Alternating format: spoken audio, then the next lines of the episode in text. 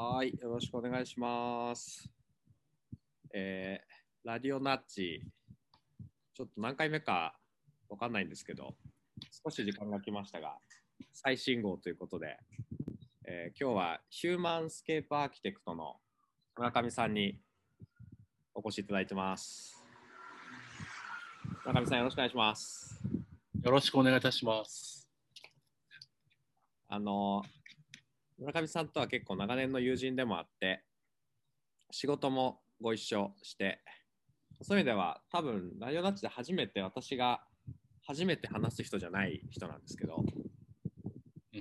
ょっとずつそういうパターンも混ぜていこうかなということで初の友人ゲストです村上さんよろしくお願いしますはい、よろしくお願いいたします。もそのヒューマンスケープアーキテクトっていう言葉だけだと多分耳慣れない人も多いし何者なんだっていう感じの人が多いと思うんですけど村上さんは何者なんですか？う、はい、あの早速わけのわからない肩書きから入っていただいて、まあ入っていただいてというか、すみません。あのその紹介からなんですけれども、あのまあ、やってることを簡単にご説明した方が早いかなと思ってはおりまして、えっと、私は普段あの JR 東日本という会社で、まあ、鉄道会社の非鉄道部門の、えっとまあ、新規事業開発だとか不動産開発まちづくりみたいな仕事をやっていたりあるいは株式会社 WE という会社を立ち上げて、えっとまあ、地域におけるプロジェクトを作っていこうという仕事をしていたり、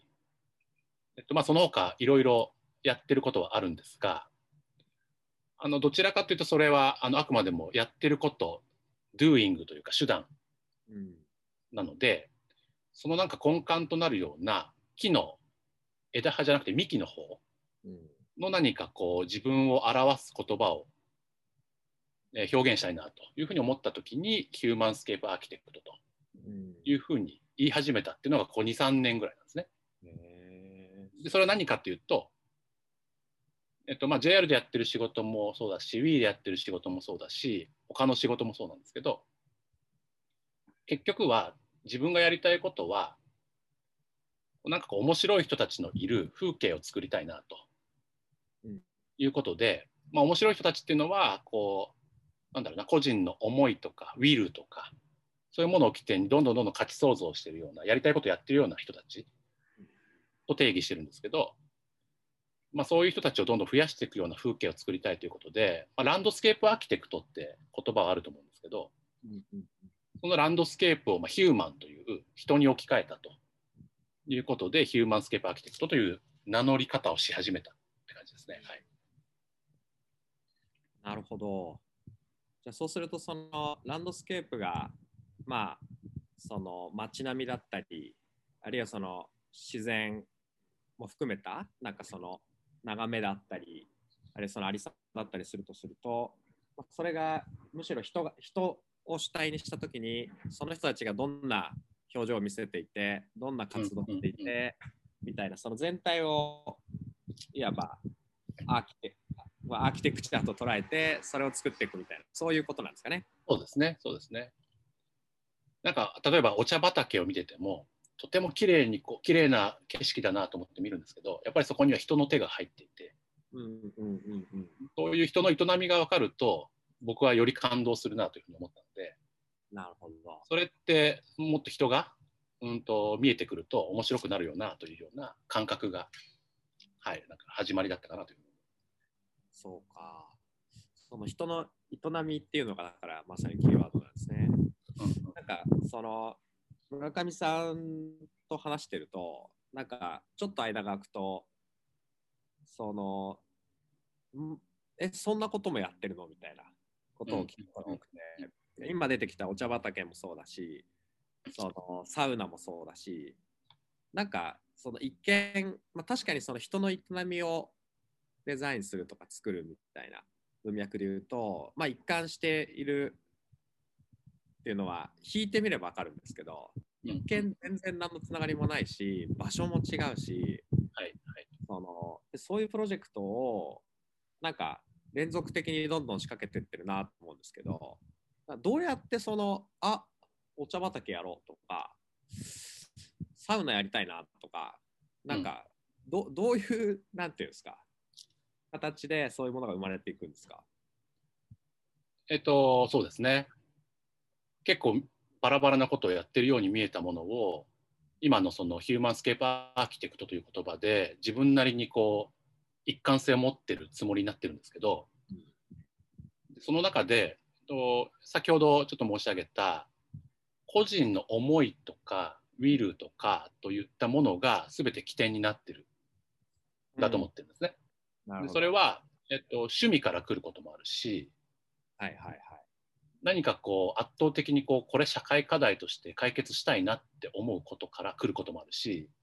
うん、その、まあ、インプットは様々なんですけど、うん、基本的にはそこからまあ、ちょっとかっこいい言葉で言うとそういう原体験経験から来る気づきみたいなものを違和感とか思いみたいなところから、そのサウナの仕事もそうですし、あのまあ、新規事業みたいなところの仕事も、はい、やってきているというところですかね。そうか。なるほど、まあ、そういう意味で言うとあの一緒に立ち上げからやったその新規事業のプログラムもまあ本当最初はあれですよね、その社内で自分の事業案みたいなものを通せない若者がいっぱいいたりとかして、はい。うん、でそれこそ辞めてっちゃうとか、まあ多分村上さん自身もそういう歯がゆさみたいのがあって、そういうところから毎回始まるんだけど、あのプログラムなんか本当に前者の取り組みに育て上げてると思うんですけど、最終的にそれがそういう仕組みのレベルまでこう作っていくみたいな、毎回そういう順番なんてことなんですかね。そうですね、そうですね。あのまさにちょっとね、これ初めてお聞きする方は、その新規事業プログラムなんぞやって話もあると思うんですけど、はい、あの会社の中でこう新規事業プログラム、まあ、社内ベンチャー制度みたいなものを JR 東日本の中で作ったわけですが、そこにはあの、ね、井上さんにも協力いただいたわけですが、うん、それって組織の問題というか組織、組織づくりの話なんですけれども、うん、そこに至る前に、やることってあるよね。っていうのが基本的な考え方。でそれは何かというと組織の課題とか組織の整備よりも先に人とか個人とかマインドセットも含めてやれることをやってあげていった結果組織づくりにつながるよねっていうまず人づくりとか、うん、があるんだよあるんだろうなというふうには思ってます。まあ、なので個人のこうウィルとかから起点を作っていこうとうん、いう話かなと思ってます。なるほど。ちょっとなんか、あの、さらっと話し出しちゃったんですけど、多分その、もう少し具体的にどういうことしてるのみたいのが気になる人もいるかなと思うんですけど、例えばその JR では、その JR でも結構いろんなことをやってるなと思うんですけど、はい、なんか例えばどんな、今、まあ、言える範囲のものでいいと思うんですけど、今一番こう集中してることとか、あるいはこれまでやってきたこととかで、なんかこんな仕事をしてるよみたいのを簡単に紹介してもらうといいかなと思ったんですけど。なるほど、なるほど。一番じゃあホットな、ぜひ。ホットで一番くだらないと思われがちなやつを、はい、お話ししたいと思っていますが、最近 JR 東日本内で、あの、私一人のチームなんですけど、一人チーム？一人チーム、一人チームですね、アウトドアサウナ事業を立ち上げまして、で、あのこれはまさに、えっと、私自身の趣味でもあり、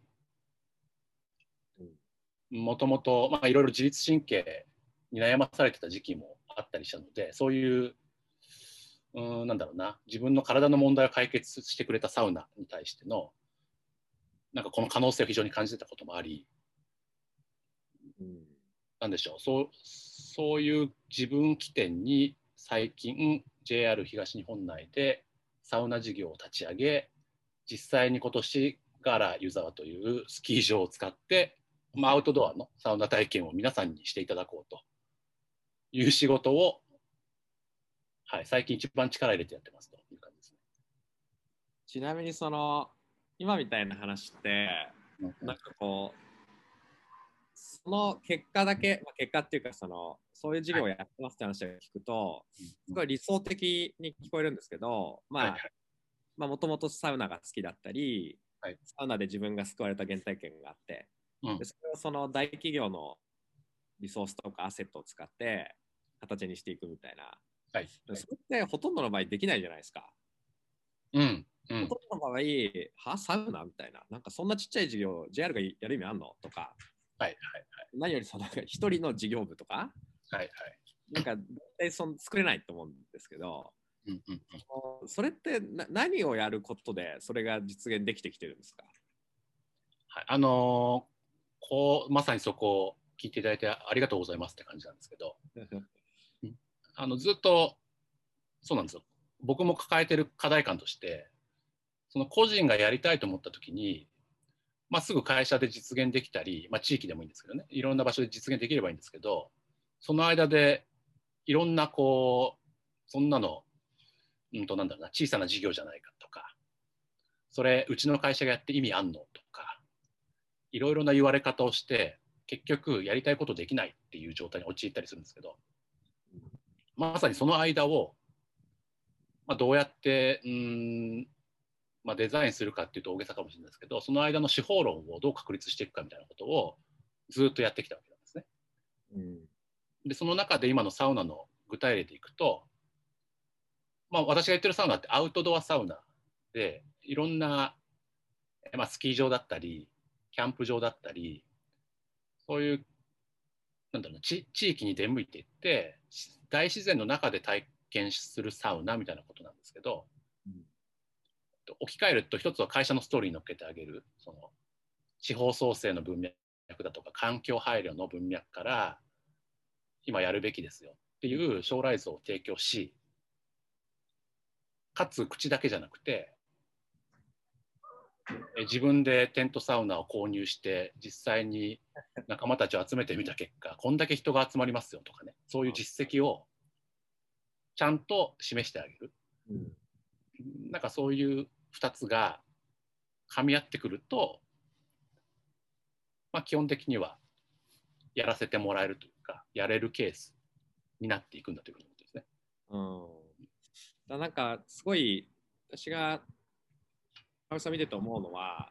その手掛ける事業とかプロジェクトが大体すごくその何かしらのローカリティがあるものだったりとかうんで何かしらのそのカルチャーと紐づいていたりとかで、まあ、あとは何だろうみんなが普通に土日にもやりたいと思うような楽しそうなプロジェクトが多いなと思うんですけど、はい。一番のす凄みだなと思うのはそのそういうものってこれまでだとなんかなので会社とは全く関係なく趣味でやってますとかはいはいそのいうことが多かったと思うんですよ。まあ、あるいはだからその会社を辞めて起業してそのまあいわば母体を小さくすることで小さな事業でも食べていけるみたいな形にすることでやっていくみたいのがこれまでは多かったんじゃないかなと思うんですけどはい。なんかこう村上さんってちゃんとそれを、まあ、さっき言ったみたいな会社の文脈に落とし込むみたいなことを丁寧にやったりとかそういうものが通るような風土とか会社のカルチャーみたいのを結構時間をかけて作っていったりとかあるいはそのそういった事業をその、大企業のロジックで、えっと認めさせるためのファクト作りを勝手にやっちゃって、えっと進めたりとかなんかこの辺ってすごいだからなんか大きなヒントがいっぱい埋まってるんだろうなと思っていてつまりそのみんなもっと多分まあ別に必ずしもそれがそういうなんていうんですかね。あの趣味と紐づいてなくてもいいと思うんですけどなんか個人としてすごくウィルがあってやりたいこということとでそれは最終的には大きくなりうるんだけれども、まあ、入り口大体みんなちっちゃくて、うんうんうん。なんかこう遊びとかおもちゃみたいに見え見えがち？さ新しいものって。でそれと大企業、まあ、あるいはその自分が属している組織みたいなものをつなぎながら実現していくのってすごい今後のあ働き方の基軸の一つになるんじゃないかと思うんですけどなんかそれは分かるものの通んねえよみたいのが多分すごく多くの人が抱えてる課題なんだと思うんですよね。うんうんうんいう時になんかそれをいろんな形で実践してるっていうのはなんかいろんな人にとってめちゃめちゃヒントになるうん先駆者なんじゃないかなと思ってて。そういう意味で言うとなんか今の話は社内でどうプロジェクトを立ち上げるかだったと思うんですけどちょっとあえてバラバラいろんなところに飛ぶとその会社も作ってるじゃないですか。はいはい。そっちは何なんですか？会社でも結構ちょっとできてるんだけどあえて別のそれはえっと会社だったりあるいはそのなんていうんですか一般社団みたいな法人だったりすると思うんですけど、そういう別のなんか母体を作っていくみたいなどういう背景なんですか？はい、あのそうですね。あの個人のやりたいことをどうやって実現していくかっていうところのアプローチとしてのえっと先ほど手法論っていうお話をしたんですけれどもその手法論がとてもとても簡単なあの手法なんですけどなんか整ってきたと。でそれは企業の中で、えっとまあ、社員一人一人がこういうのやりたいっていうものを実現させていくプロセス、うんまあ、そういう事例が増えてきたのでそういうプロセスをちゃんとメソッドに落とし込むことができたっていうのが一つあるんですけど、まあ、このメソッドについてちょっと後ほどまたお話しできればと思いますが、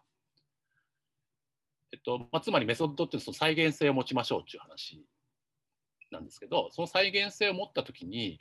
会社の中だけじゃなくてこれってもっと地域に必必要だよなとかあるいは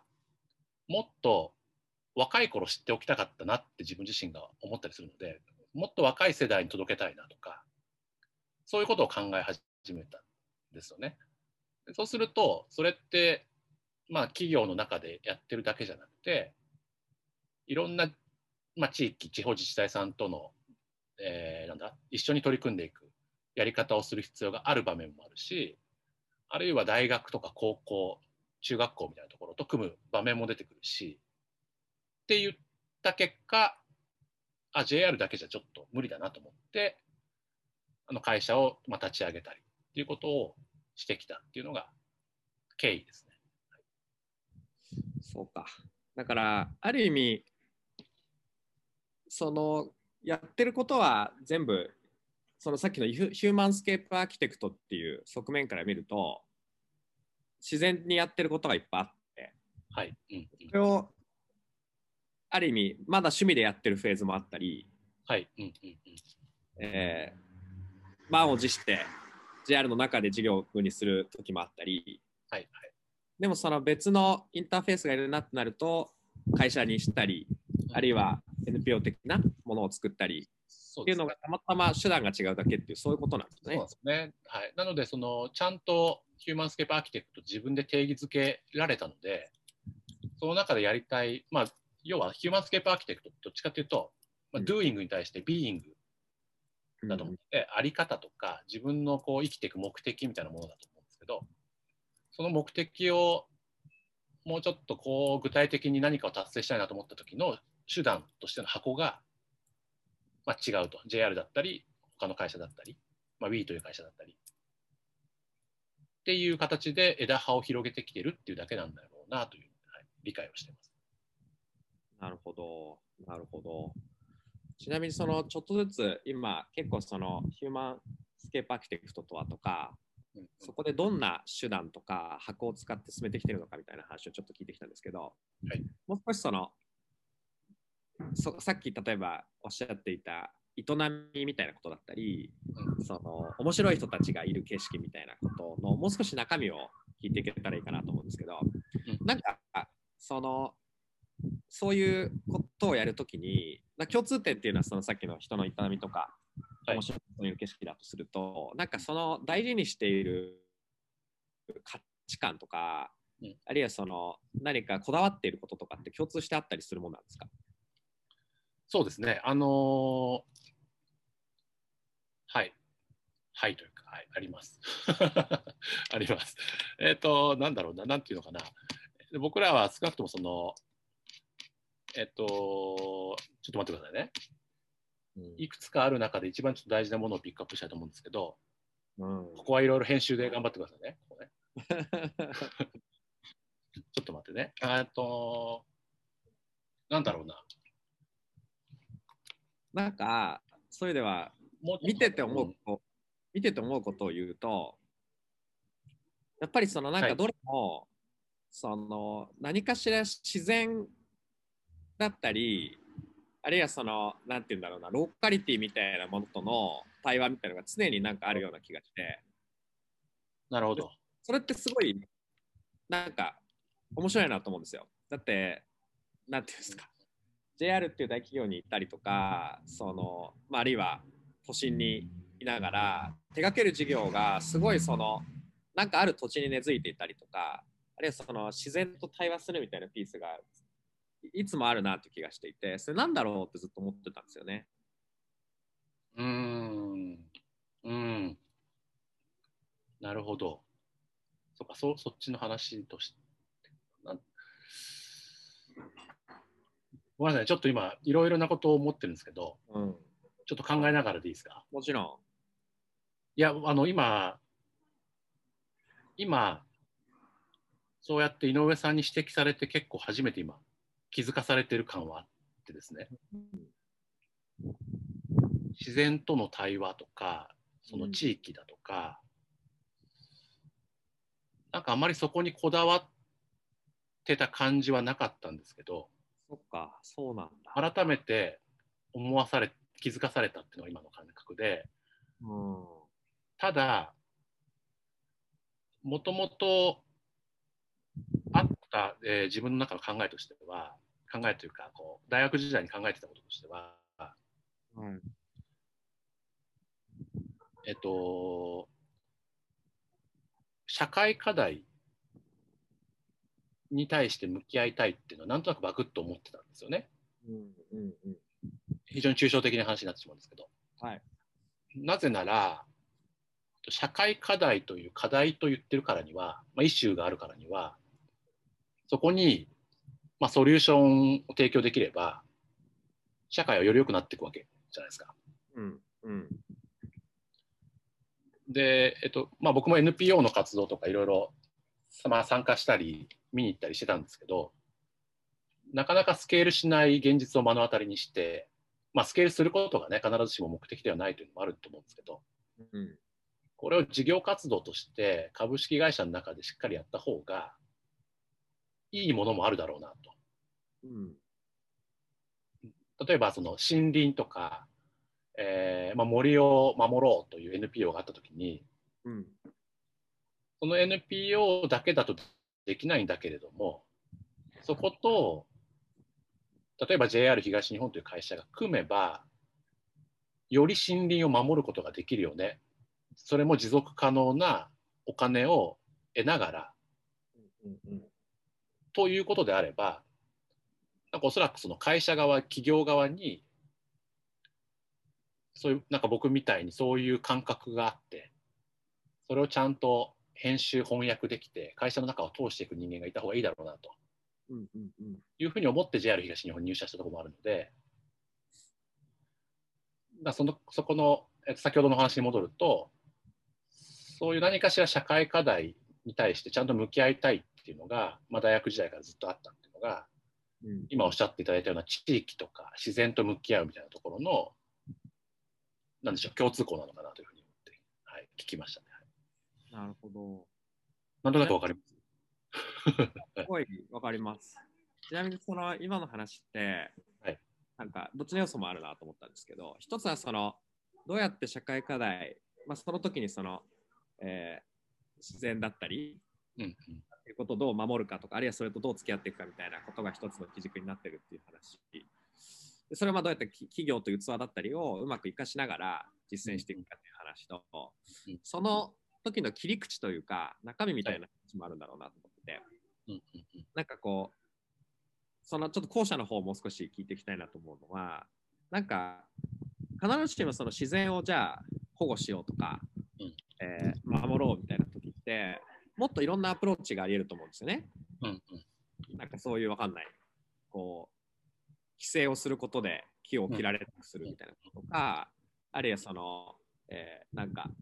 消費活動のあり方みたいのを、なんかこう、定義することで変えていく。とか、うん。まあなんかあると思うんですけど、結構その村上さんのやってるものって、もう少しその、みんなが楽しくそれをやってるうちに、気がついたら自然と、自然と一体化するみたいなことを一部おっしゃってた気がしたんですけど自然と一体化するみたいなことだったりあるいはそのそれと親しむことでその地域のとのなんかは関係性ができていったりとか、うん気がついたらそっちに混ざってるみたいなものが多いなと思うんですけどはいはい。うんそそのなんかなんかなんか結構一見すごくファンなものに見える、うんうんなんか趣味みたいなものに見える一見。はい。っていうこととでも実はその先にさっき言ってたみたいなそのどうやってそれが社会貢献とかにつながるかみたいな視点が実はあるみたいのって結構ある意味一つのキャラクターじゃないですか。はい。うんうんもっと怖い顔して真面目な顔をしてもっとそのそういうタイプの授業をやるっていうアプローチだってあるはずなのにうんうん。何か分かんないけど楽しそうなサウナやってるみたいのってはいはい。特殊な特殊性だと思うんですよ。なるほど、なるほど。それってなな気がついたらそうなってるんですか？気がついたら楽しいプロジェクトになってるんですか？そう、あのーはい、わかりました。えっとですね、そうですね、なんか、僕のアプローチが、まず楽しいところから入るっていうのが、まあ、基本的にはあるんですけれども、もうちょっと噛み砕いてご説明すると、そのヒューマンスケープアーキテクトというものを、まあ、実は僕の中で宣言書を勝手に作って自分の中で持ち歩いてるんですけど、そうなんだ。あのそこには、やっぱりなんかね、僕の周りの人たちの影響ってとてもあって、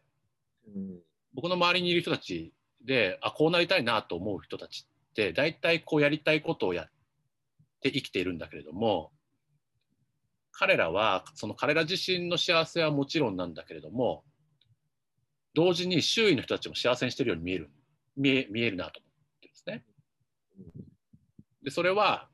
なんか共通してることがあるなと思ってて、あの、やってることの大小はまあともかくとしても、そのみんなこう全力でなんかやりたいことに向き合ったりとか、全力でやりきって、その人らしく、その人らしくっていうのは結構キーワードだと思うんですけど、価値を生み出してると。その結果、周囲をこう幸せにしてるみたいな、うんと、流れがあると思っていて、うんなので、その人らしく、どう、えーやりきるか、どう向き合うかみたいなことなんだと思ってるんですよね。うんでそうすると例えばえっとまあサウナの話とかちょっと触れたのでサウナの話をしようと思うんですがうん。僕が掲げてるサウナアウトドアサウナというのはうん。自然と向き合う行為だったりあるいは今の環境に対する何かしらに気づいてほしいという思いからうん。アウトドアサウナといううんなんかプロダクトに落とし込んでるんですけどうん。それはその人らしくアウトドアサウナを楽しんでもらえればその先にある、まあ、地球環境の話だとか自然を守ろうみたいな話だとか自然保護の話だとかそういうところにつながっていくよねそのなんか間の設計をしているような感覚を持ってるんですよね。うんなので基本的にやっぱり楽しむところから入ってほしいしなんかやっぱり例えばなんだろうないきなり自然破壊やめようって言ってもうん。っていう話じゃないですか。あのなんかそれもさ上から言われるとちょっと嫌だしみたいな反発も生むし、うん。うんうん、であるならばその間にちゃんとしたなんかこうきっかけとなるような何かしらをソリューションとして提供していきたいみたいなのが僕のなんだろうな根底にもあるし僕の周りはみんなそういうやり方をしてるなと。うん。いうふうに考えてるって感じですかね。なるほどな。まあ、この、あの、ポッドキャストの名前にも入ってるナッチっていう言葉がありますけど、だからあれですよね、その、別に自然保護なんて全く興味なかったり、うん自然との一体化なんて別に思ってもいないんだけど、なんか、ガーラでテントサウナ楽しそうって言って来てるうちに、うんうん気がついたらそのあなんかそのサウナって気持ちいいなとか水って気持ちいいなとかうんうん。わかんないですけどその田舎っていいなとかみたいになってって、そうすると知らず知らずのうちに環境への意識とかそのある地域とのつながりみたいなのが生まれていってでそそのつながりの先にさっき言ってたみたいな最終的にそういう保護意識が高まったりして世の中が変わっていくみたいななんかその入り口のインターフェースをどう作るかっていううんそう仕掛けていってるっていうことなんですね。そうですね。そうですね。なるほすごいうまくまとめていただいた。そうです。そういうことですよ。はい。あそのその時にもなんかこうなんだろうな自然との一体化みたいなことをさっき言ってたと思うんですけどなんかあのコリン・フレッチャーっていう人の UFO 大全っていう本があって、はいはい。実は俺読んだことないんですけど、いその本についてあの NHK 出版の編集者の井本光俊さんっていう人がなんかこう、はい書いてた文章を読んだんですけどはいはい。でそこで書いてあったのがその UFO っていう言葉が何かっていうとそのそれまでって結構ヨーロッパ的なその自然との向き合い方ってうんうんうん。アルペンを登っていって。もう見えているそのピークをどう制圧するかみたいなあの一番高い山に登るとか、あの一番険しい頂を制覇するみたいのがヨーロッパ的な自然との向き合い方だったと。でもその、まあ、ここで言ってる UFO みたいのはそのまあどちらかというとそのアメリカで生まれたカルチャーで要するにそのワイルドネスだったりその未開の荒野みたいなところに分け入っていってでそこでそのありのままの自然と自分が一体化するっていうことを通してなんか本当の自由を獲得していくみたいな。都市を歩いてるだけだと得られない自由がそこにあるみたいな思想らしいんですけど。うんうん。なんかだ実はそのさっき言ってたことってもちろん自然を守ることだったりあるいはその地域を盛り上げることにもつながるんだけど実はそれに参加してる人たちが何かしらの自由を得るみたいな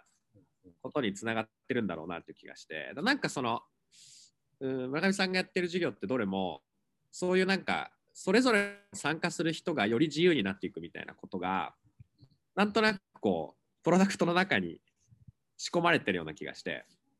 うん。まあ、その辺もきっとなんか村上さんのなんだろう思想というかうん。キャラが出てるんだろうなっていうのはすごい見てて思いますね。うん。なんか、ただの、えっと、そうですね、一過性のイベントでお、イベントはあまり好きじゃない。うんうんうんうん。なんか、楽しかったね、イエーイって言って、うんでっていう話があまり好きではなくて、なんかそれは無理やりでもいいから、なんかこう、意味付けされてる方がなんかこう、やってる方も、うん。なんかね、なんなんて言うんでしょう、参加した価値を感じてもらえるというか、うんなんかただ楽しいでしょっていうだけというよりは、その楽しさに中にも、なんか知的好奇心をくする何かがあったり、うんうん。ちょっとこう、なんだろうな、た例えばですね、そのサウナも、えっと、木のサウナを作った時に、うんどうも、まあ、なんだろうな、えっと、単純にこう木を積み重ねていったように思うんだけれども、はいはい。サウナの足元ってこう汗がたまるわけですよ。ああ、たまりますね。うんで、そうすると、やっぱりその水分を逃がすのに適した木の素材があったり、はいはいはいはい。上は熱いこう熱気がたまるんで、その熱気がちゃんとたまるような、えっ、と、木の性質があったり、その使い分けるらしいんですよね。とか、なるほど。なんかそれだけでも聞くと、こうなんだろうな。え、じゃあそれって、え、広葉樹の方がいいの？針葉樹の方がいいの？とか、うんうん。広葉樹の方がいいらしいんですけど、広葉樹の中でも、え何、桜がいいの？何がいいの？とか、うんうんそういうなんか好奇心をかき立てるじゃないですか。そうですね。うんなんかそれこそが僕らが楽しむってことだと思ってて、ただただ男女が水着でキャッキャキャッキャ騒いでる楽しみとはちょっと違う楽しみを提供したいと思ってるんですけど、うんうんうんなんかね、そこのデザインだとデザインっていうのかな、うん、そこの設計なんだと思うんですよね。それってその例えばまあだからとはいえ入り口はみんな、うんその水着でキャッキャしに来たりまあ、あるいは分かんないですけど、その日常に疲れて、ちょっとサウナでゆっくりしに来るわけじゃないですか。はいはい。でそそれで、ただ素通りして、ああ、気持ちよかったなで終わらずに、例えば今みたいな、そのその背後にある、なんか、いろんな人の仕掛けだったり、あるいはその文化的な背景だったり、工夫だったりみたいのを、どうやってなんか、その伝えていくんですか？えっとですね、伝え方いろいろあると思うんですけど、あの、まあ、手っ取り早いのが僕が話をしていくっていう話ですよね。今みたいに。うん。ですと。で、あの、なんでしょう、さっきの趣味からとか個人の起点から始めてる以上、うんやっぱり僕が個人となって発信していくことからしか始まらないわけなので、でその個人から発していって、そういう世界観を共有していく、一人ずつこう、まあ、ネズミ講方式といっちゃなんなんですが、もうそれに尽きるんだと思うんですよね。なんかただただホームページにバーンと書いてどうだみたいなやり方ではなく、うんうんうんそういうなんかコミュニティが徐々に徐々に広がっていくような、そういうことでしかないと思うんですけども、でも一つ重要なのは、それをそのその場に来てくれた人たちだけに話すというよりは、うん。それをちゃんと実績というか、こんだけの人たちが集まってきて、こんだけのことになっていて、うん。だからまた違う人たちに来てくださいっていうような、うんうん。ちゃんとそれをまとめ、まとめるんですかね、うん。実績としてちゃんとその周りの人たちにも広げていく広げていけるようなお手伝いをするというか、うんうん。そういう話なんだと思うんですよね。だうんまあ、口コミのネタを作ってあげてるような、はいはいはいそれも言葉だけじゃなくて見える化してあげるみたいなことうん。をやってるって感じだと思うんですよね。なんかでも確かにそれこそそのファンタジスタもそうだと思うし、はい。うん。まあ、きっとあのサウナをやっている仲間たちとか、はい。あるいはその Wii の人たちともそうだと思うんですけどなんかあれですよねその最初は村上さんが個人的にすごく多くてなんかいろんな人に言ったりやったりしてるっていうことから、うん。なんか気づくとそこにコミュニティが生まれててはい、はい。で下手するともうそれが実装していくじゃないですかだんだん。多分ファンタジスタとかねもう勝手にしてるんですけど。ちなみにご存知ない方 のためにあ その村上さんが立ち上げたあれなんだ一応 JR の有有志団体、はい。はい、JR の有志ですね。JR グループの社員たちが集まって、えーまあ、平たく言うと、やりたいことを企んで、まあ、会社に提案するためにこうみんな集まってると。いう集団ですね。はい。だからそこからもいろんな人があのアートプロジェクトだったりいろんなことを仕掛けて実際に会社のプロジェクトになってたりしてるんですけどあれなんかもなんか入り口はみんな多分なんかいや村上さんが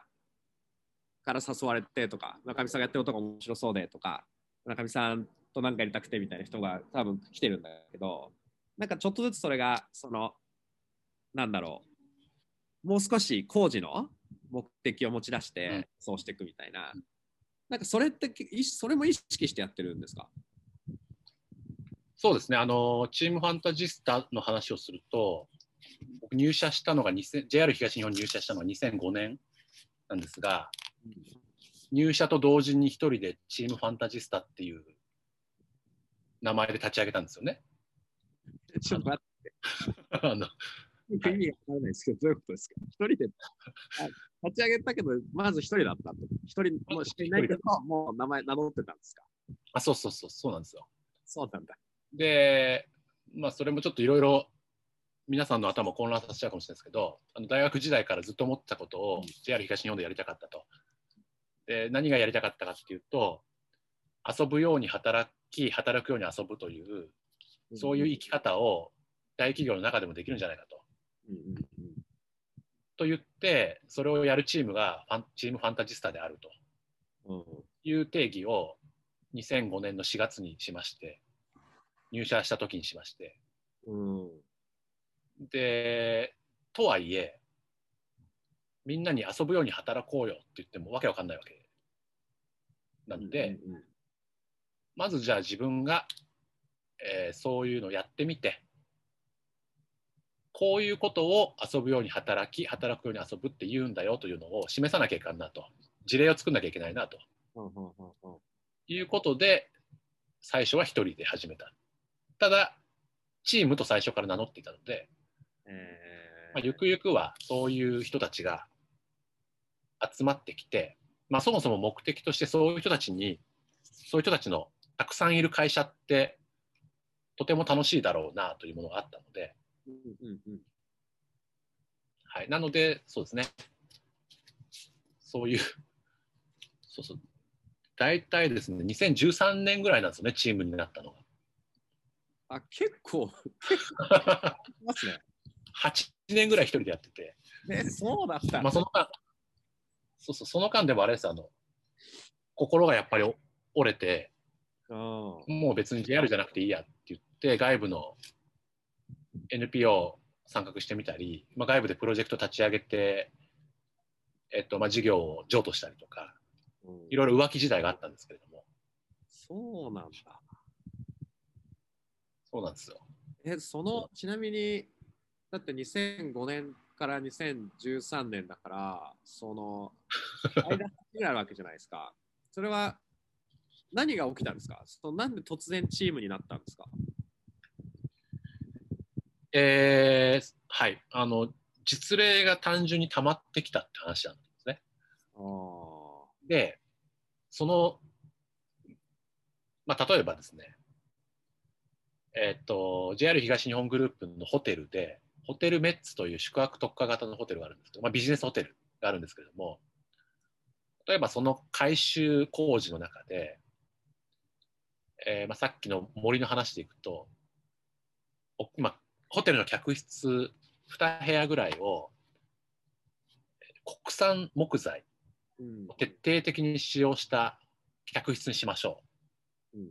でそこにはカーボンオフセット、まあ、当時流行ってましたけどカーボンオフセットをつけてうん。このホテルに泊まったらそういう環境配慮について考えれるようなホテルにしましょうみたいなコンセプトで作った客室ができましたとか。うんうんうん。あるいはそのホテルメッツの渋谷のまた客室を作るときにやっぱりこうグラフィティとかアートですけどアートがなかなかこうなんでしょう、まあ、イリーガルリーガルの問題がある中で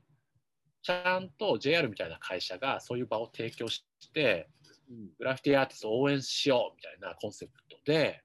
客室を作ったりですとかうん。なんかそういう実例がどんどん溜まってきて見える化されてきた時にあ結構周りから私もそういうことやりたいとかあるいはこういうプロジェクト立ち上げたいんだけどなんか提案してくれないかとかですね。うん。そういうものが一気に増えたのが2013年とかその時期だったっていうことだったんですね。そうか、なんかてっきり最初からあのもうなんていうんですかね、こうバーって仲間を集めて、その仲間と一緒にワイワイいろんな仕事を仕掛けた先に、そのメッツの国産材だったり、グラフィティみたいなプロジェクトがあるのかと勘違いしてたんですけど、うんある意味そこまでは孤独な童貞だったんですね。そうなんですよ。そうなんですよね。で、やっぱりその実績を作っていく中で、一番やりたかったのが、やっぱりその再現性をどうもたらすかって話で、そこをちゃんとメソッドに落とし込めないうちは、チームにしても再現性がないわけなので、うんうんうんなので、そういう時期をいろいろ待ってたというか、自分の中でも作り込んでたというかですね、まあ、だいぶ時間が経っちゃったなって感じですけど、8年もね。そうか。でも昔はさなかったっすよね。そのイントラプレナーっていう言葉自体もあんまり馴染みがなかったし。うん。なんか、うん、そういう社内起業家みたいなことってあまりなかったので自分の中でなんか模索してきたっていうのがあったのがそういう8年間だったんだなというふうに思いますけど。そうか。だからある意味その必ずしも社会にもそういう概念はないし会社からも求められてなくて周りの人も気づいてない時代にうん8年かけて実例を作りうん実例を作る過程でそのメソッドかあるいはその再生産可能なうん再現可能な形に織り上げっていうのを8年かけてやった結果あのチームファンタジスタみたいなあの仲間が集まりうんうん。そうするといろんなプロジェクトができるようになってまあ多分そのサウナもそうだし、えーあるいはお茶もそうかもしれないし会社ではい。仕組むものもあれば B だったりエンデマンみたいに外でやるものも出てったっていうのはその一つの幹があってそこからバーッと花開いた感じなんですね。そうですね、イメージとしては。はいそうだったんだ。そその結果の JR 東日本内でいうあの温泉という社内ベンチャー制度なわけ。という、うんそうか、だから温泉は、温泉もその8年の成果の一つなんですね。そうだと思います。そうだと思います。はいか、なるほど。ちなみにあの温泉というプログラムは、まあ、JR 東日本の事業創造プログラムなんですけれども、まあ、その温泉という名前に込められている通り、まあ、これあの村上さんが考えたんですけど、あの源泉と効能っていうことを言っていて、源泉っていうのがまさにさっきから村上さんが言っている自分の中にあるその思いとか、あるいは違和感とか気づきとか、えーあるいはその欲望とかイライラとかみたいなことをベースにして事業を立ち上げていこうということで。でもその時に、まあえっと、効能っていうのはでも独りよがりにならずに誰をどうやって幸せにするのかとか誰のどんな問題を解決するのかみたいなことをしっかり考えながらユーザーと対話して事業を作っていこうというプログラムなんですけど。だまさにその8年間の試行錯誤をモデル化して社内の人が再現性高くできるようにするっていうのが温泉だったというそういうことなんですね。そうですね、そういう、うんイメージを持ってますね。他にも、ね、温泉というタイトルをつけて源泉効能って言ったからには、もうちょっとね、面白いワードも考えてたんですけど、それは採用されなかったですよね。なんかねあ 例えば、例えば、外部と交流しようとか、交流会を混浴と呼ぼうとかね、貴重な勉強会のことを人と呼ぼうとか、メンタリングを湯もみと呼ぼうみたいな話とか、散々したんですけどね。うんちょっとするんですよね、それは。でもなんか JR みたいな会社のプログラムに温泉っていう名前がついたっていうだけでも相当なんか相当良かったなと思いますけどね。いや、そこは、もう社長の一声ですよね、最後は。間違いない。いや、素晴らしい。